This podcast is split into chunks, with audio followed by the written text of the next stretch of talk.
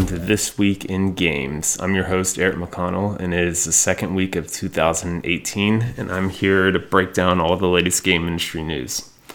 So, the biggest news this week is probably CES. CES, for those of you who don't know, is the Consumer Electronics Show. It is mainly for, you know, consumer facing electronics, mainly hardware, things like televisions, smartwatches, any IoT device, all the way from like IoT toothbrushes to IoT refrigerators.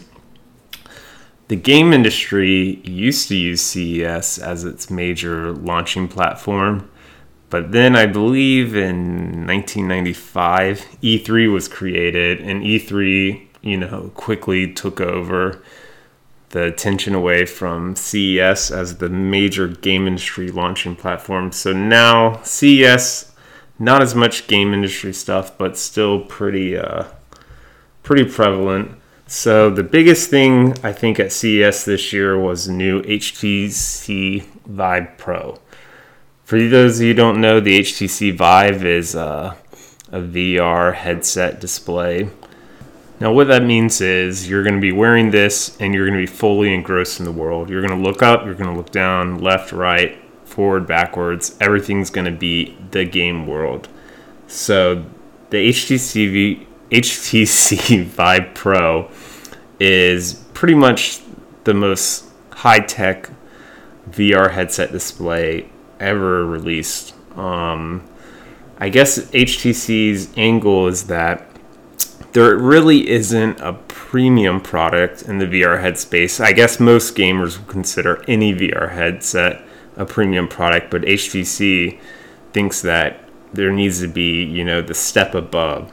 What's the iPhone 10, you know, compared to the 8 of the VR headset space? So this thing has OLED screens, it's wireless, the highest resolution screens of any VR headset display. I think it's boasting a 90 megahertz refresh rate. Um, I don't know. I don't know anyone personally who plays VR games, you know, regularly at at any means. So I don't really know who this is targeted to. It's hard to think about, let's see, most people I know who buy VR headsets play with it for about a day or two and then kind of give up. I guess the most played game of everyone in my circle was Resident Evil 7. But even then, I think it's more of a gimmick than it is a platform that anyone expects to see in five or ten years at least until we get to some kind of like brain hookup where you actually see the world and you're not wearing a headset display. So, the other thing at CES that I thought was interesting is something that I thought would come along a lot sooner, and that is Razer has a prototype called Project Linda. And basically, it's a Razer blade laptop shell that you plug in your Razer mobile gaming mobile phone in, and then you can basically use the Razer Blade laptop shell as a full-on laptop. So I guess the idea is that you buy this high-end gaming phone, and then the phone can also function as a gaming laptop. And you know, it makes perfect sense. So basically, phones are just getting faster and more powerful as we go. And I see no reason why your phone will not be the console of the future. You know, do you really need to buy a PlayStation 4, a Nintendo Switch, an Xbox One, a gaming laptop, a gaming desktop? Why isn't all of that just one device? Now, obviously, PlayStation and Microsoft and Nintendo want their cut of the hardware sales and want to, you know, dictate what they see for their hardwares you know vision and future however like there's no reason that my powerful iphone can't shut off the rest of the kernel access and, lo- and use all system resources to play one high end game I think that's what we might see in the future, and this is the first sign of it with the Project Linda. I'm really excited to see this. Um, you know, hopefully in 10 years we can have our cell phones be like Nintendo Switches where we just plug them in a dock and then play console games on our TV. I don't know. But uh, I thought this was pretty interesting. Go check out the trailer if you haven't. So, the next news we had this week is Nintendo had a very random, unannounced Nintendo Direct. Now, Nintendo doesn't really do traditional um, press conferences. Instead, now they opt to do Nintendo Direct videos. And these are, you know, cut and edited videos that they'll I guess I don't know how many times a year they do them, but uh, this one was just released unannounced, which is, as far as I understand, not normal for them. So basically, they go through what's coming up for Nintendo. So this Nintendo Direct had everything from Dark Souls um, releasing on the Nintendo Switch. Uh, you know, more sequels, Mario Tennis, I'm very excited about. I believe I'm undefeated in Mario Tennis for N64. You can't return my Boo's.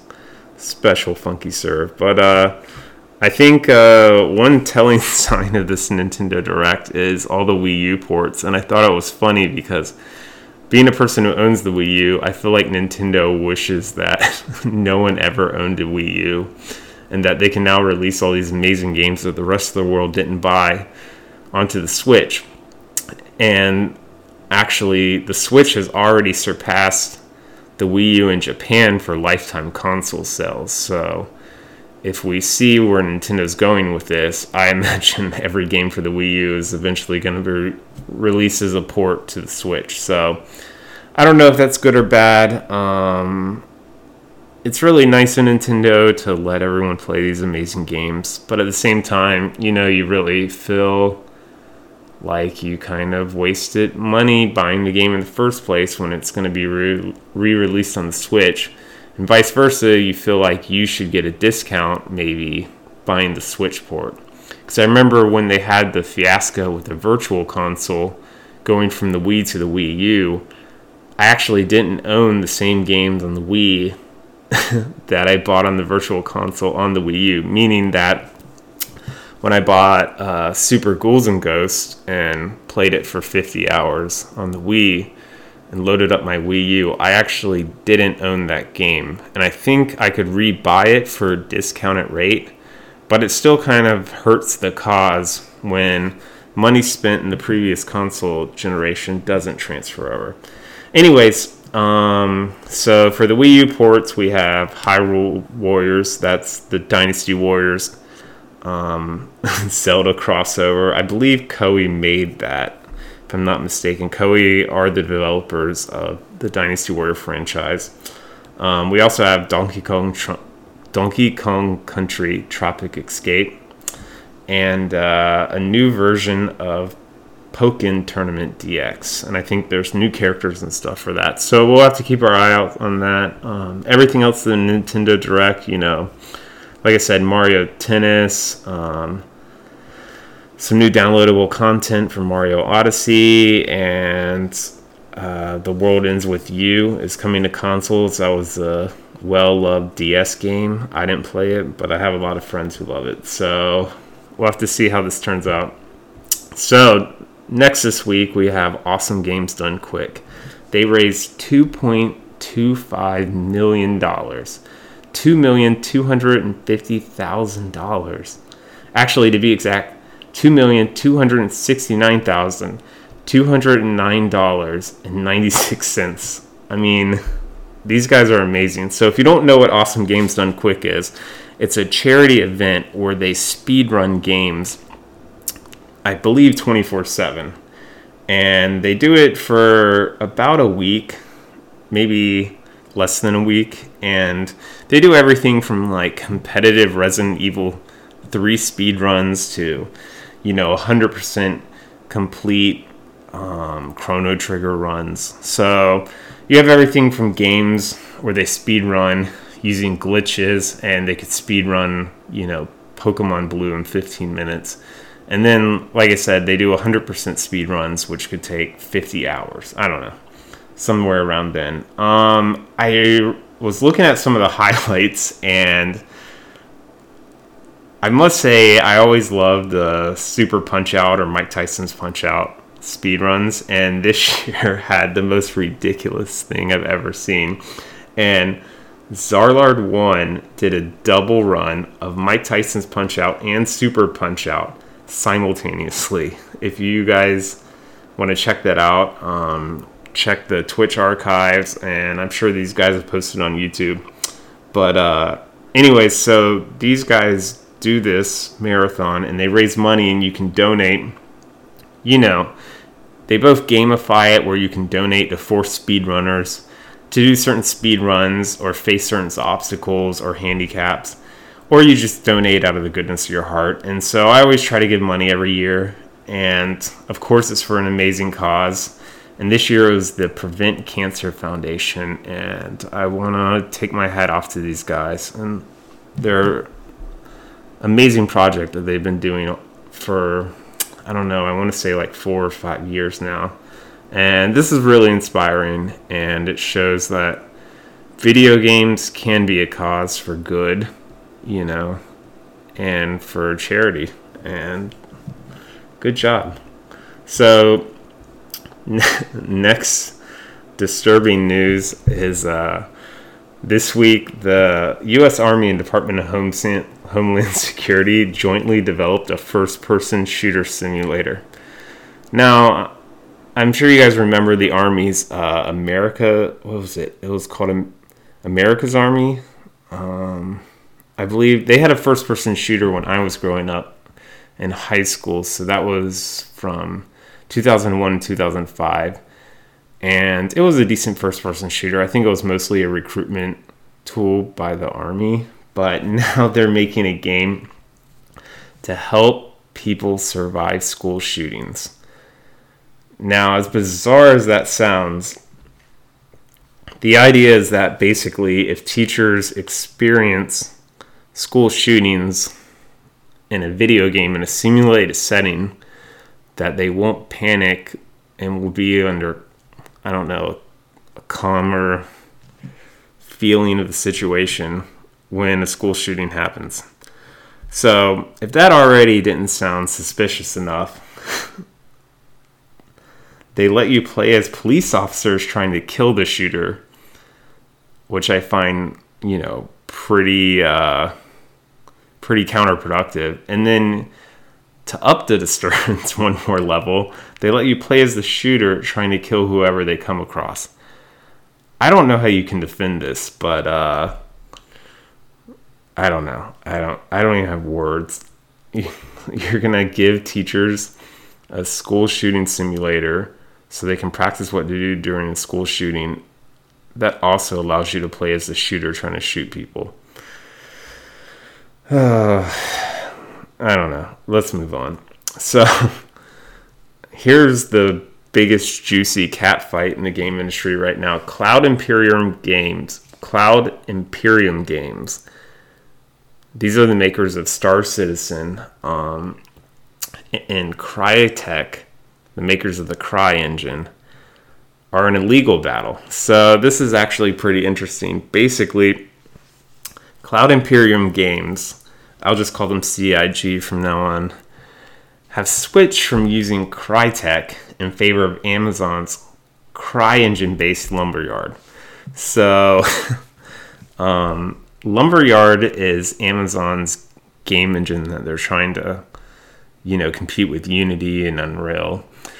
And Lumberyard is a derivative of CryEngine, but it has AWS services hooked up and has a few other tweaks. Now, CIG switched from making Star Citizen with CryEngine to Lumberyard. And what that means is apparently they signed an exclusive deal to m- develop this game under CryEngine. Now, I don't know what the exact licensing agreement was, but Crytek states that the licensing of the CryEngine was for both Space Citizen and its related space fighter game, Squadron 42. Now I'm getting this from GameIndustry.biz. They're the ones who reported on it, and uh, yeah, basically, I thought honestly Amazon bought CryEngine and Crytek, but now that I see that they're two, like I, that's how much attention I paid to that. Now I see that they're two separate companies, and that Crytek is actually suing over a switch from Crytek to Lumberyard when they had exclusive licensing rights to a game being made in Crytek. It's pretty interesting. So basically, CIG at this point is saying that uh, there's no wrongdoing because um, there's conflicts of interest and both parties leaving the key people from both parties leaving during the signing of this agreement. Um, I don't know. GameIndustry.biz is reporting that the CryEngine licensing fee for the project is $2.21 million and $2.39 million if they opt to release a mod tool. So, oh, this is a hard one. I can't see how CIG is going to get out of this. Obviously, I don't have the exact licensing agreement in front of me, but if you sign something that specific, and your legal defense is that I don't know, you guys should just drop it because the people who negotiated a deal for Crytek have left Crytek and gone to CIG. That's not a very good defense. So we, I guess we'll expect to see this settled out of court because I can't see this going to deliberation. Um, I don't know. CIG, not a good move. And honestly, to add to the hilarity, um, VG 24 7 reported a hilarious stat that for, I think, the second year in a row, Star Citizen as a game outraised more money in 2017 than the entire game segment of Kickstarter. Let that sink in. So, this game that's never been released and I don't know, maybe never will be released, outraised the entire game section of Kickstarter. So, Star Citizen raised an additional $34.91 million, pretty much $35 million in 2017. And basically, Kickstarter's video game campaigns raised a total of 17.25 million. So pretty much $17 million. That's ridiculous. Um, I don't know. If you guys are spending money on Star Citizen, um, I guess contact me and I can teach you about investments that will actually pay out. So, anyways, moving on. Um, so, we all know the Emmys, the Oscars, the Grammys. Well, the video game industry has awards as well and we have three major award shows. So we have DICE, which is held February 22nd in Las Vegas. We have the Game Developers um, Conference Award shows. What are these called again? I guess they are called just GDC Awards. I thought there was another name. So those will be given out March 21st at the Game Developers Conference. And then we have the Independent Games Festival Awards. Those are actually held simultaneously with the GDC Awards, March 21st. So, interesting enough, I remember I went to one GDC award show and everyone nominated and winning a GDC award was dressed very professionally and wearing a suit.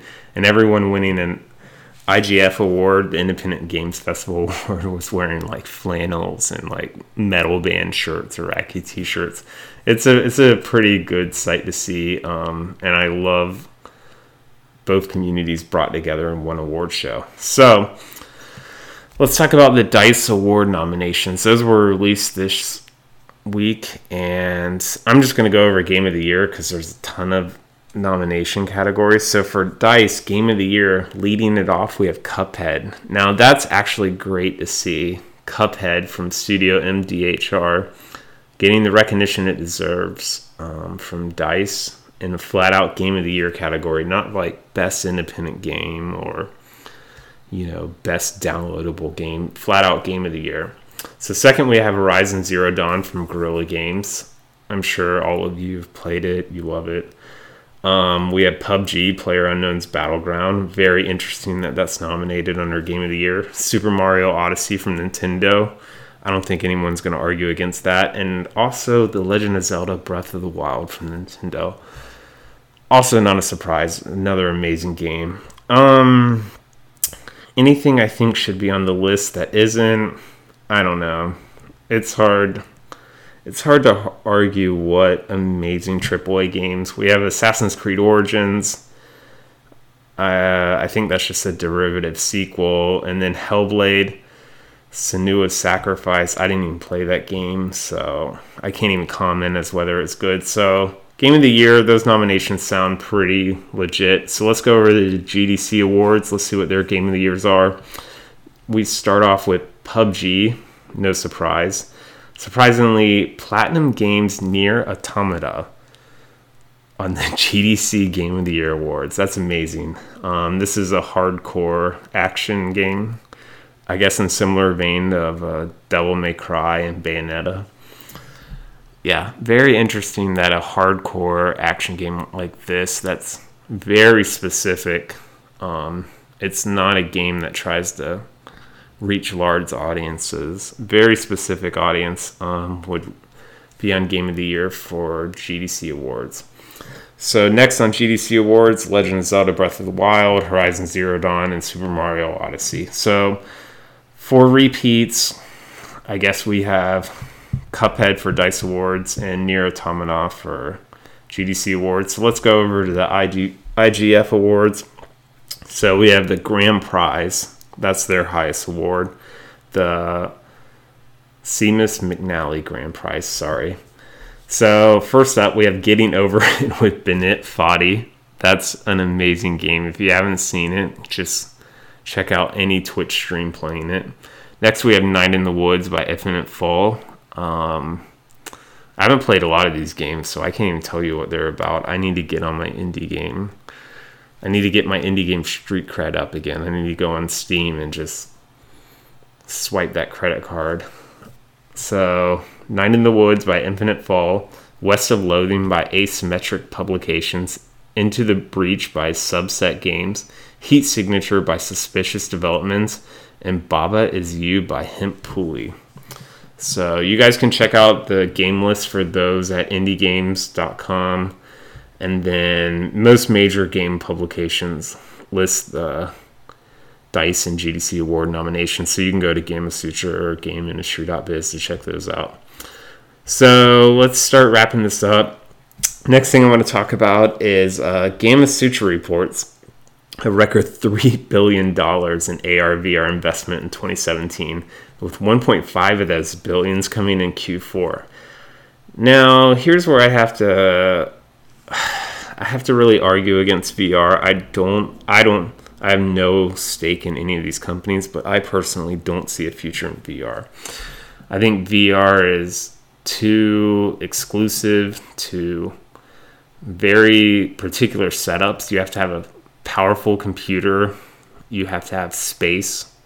You know, unless you're just on a rail or you're going to be controlling your character through um, a controller and just looking around in VR. You have to have space in your apartment or home.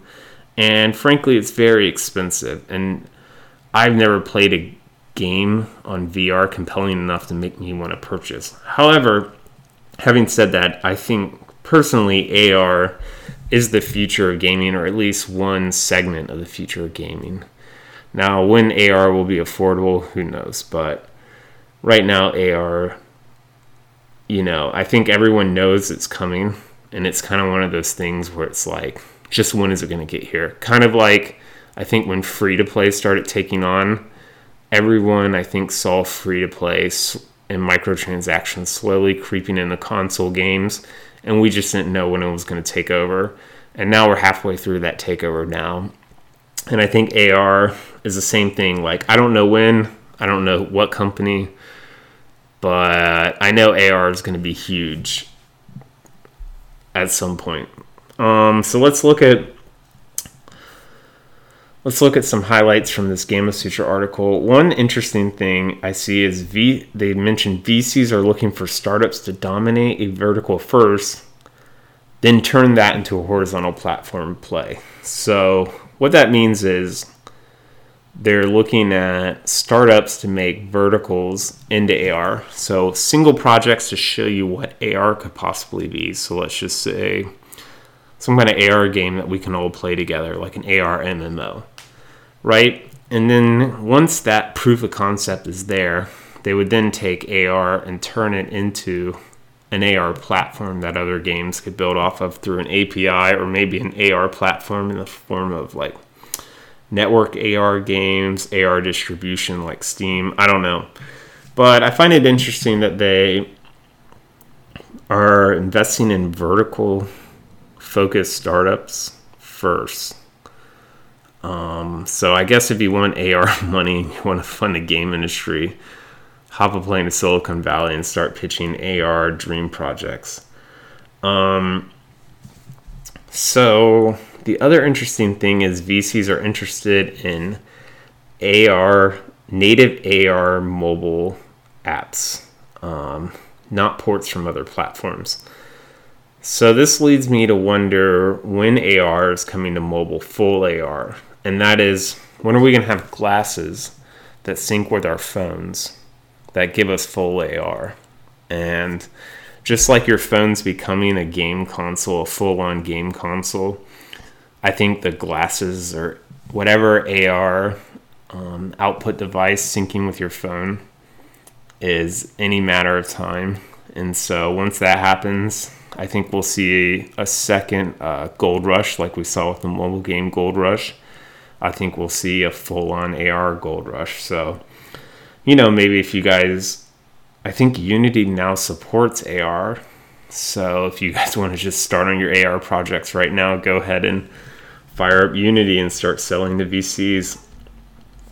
Um, speaking of VR and how I don't think it's going to succeed, Sony has reported. So GameIndustry.biz reported Sony expects 130 PlayStation VR games this year. That's an 80% increase driven by 2 million install base. That's ridiculous. So there's apparently 150 PlayStation VR games.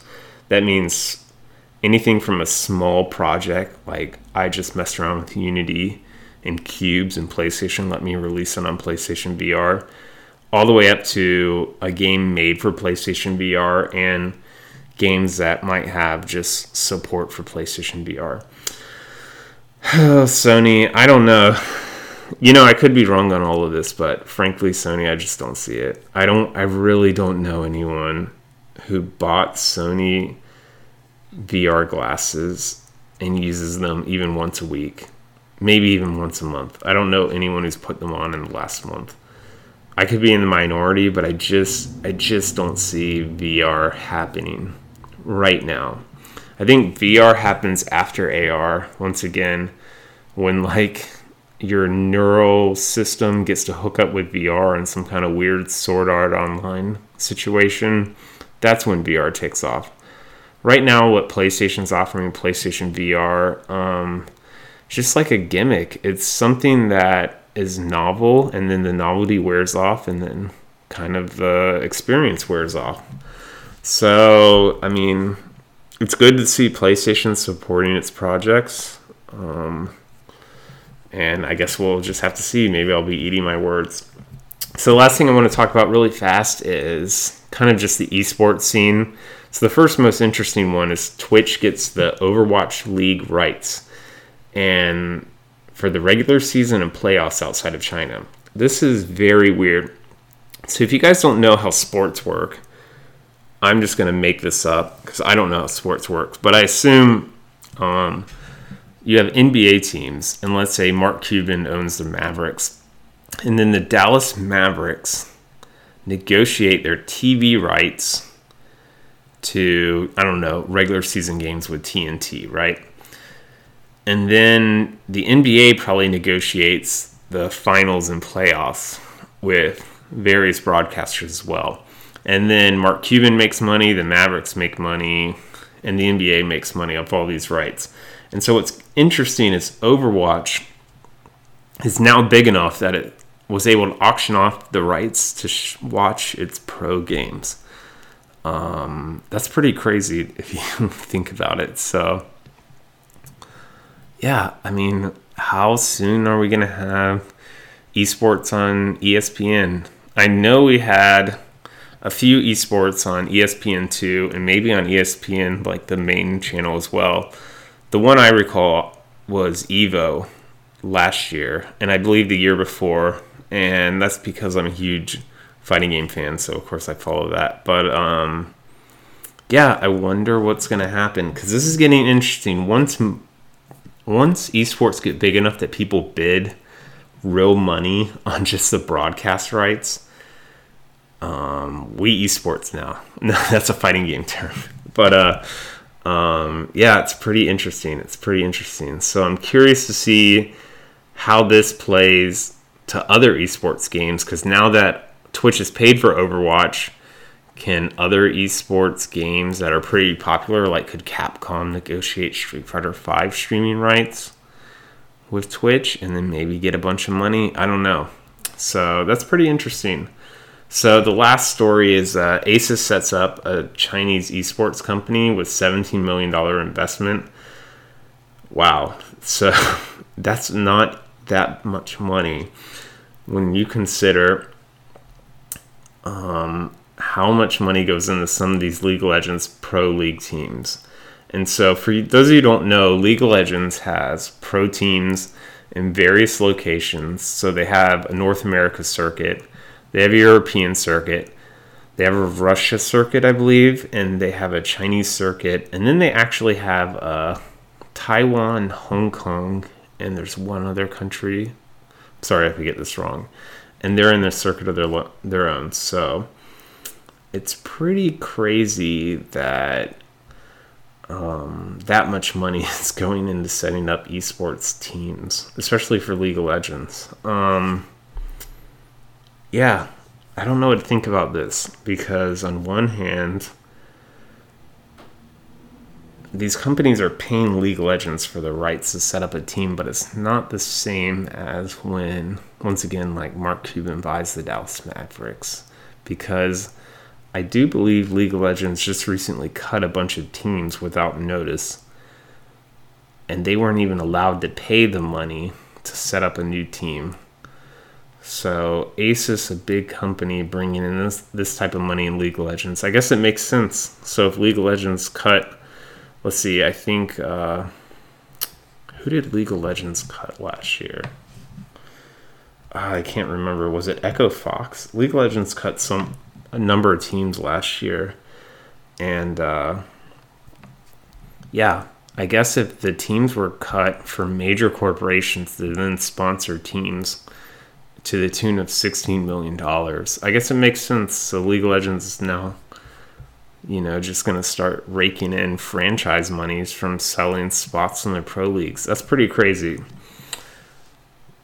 Yeah, I, I honestly, it's hard for me to follow team based games like this. I much prefer the fighting games where the teams just filled people playing these fighting games and then hope that they make it to the finals. Because if you look at even Evo, which is considered the most prestigious tournaments in all the fighting games, if you're Justin Wong, you could be sponsored by, you know, President Trump and you'd still have to clear the whatever, like 2,000, 3,000, 4,000 people that enter Street Fighter 5 to make it to the grand finals. So, yeah, it's pretty interesting what League Legends is doing. I'm sure that they're just they have a lot of really smart MBAs and economists, and they're trying to figure out, you know, best learnings from MLB, NBA, NFL, and how NHL, sorry, hockey fans, and how to apply it to that.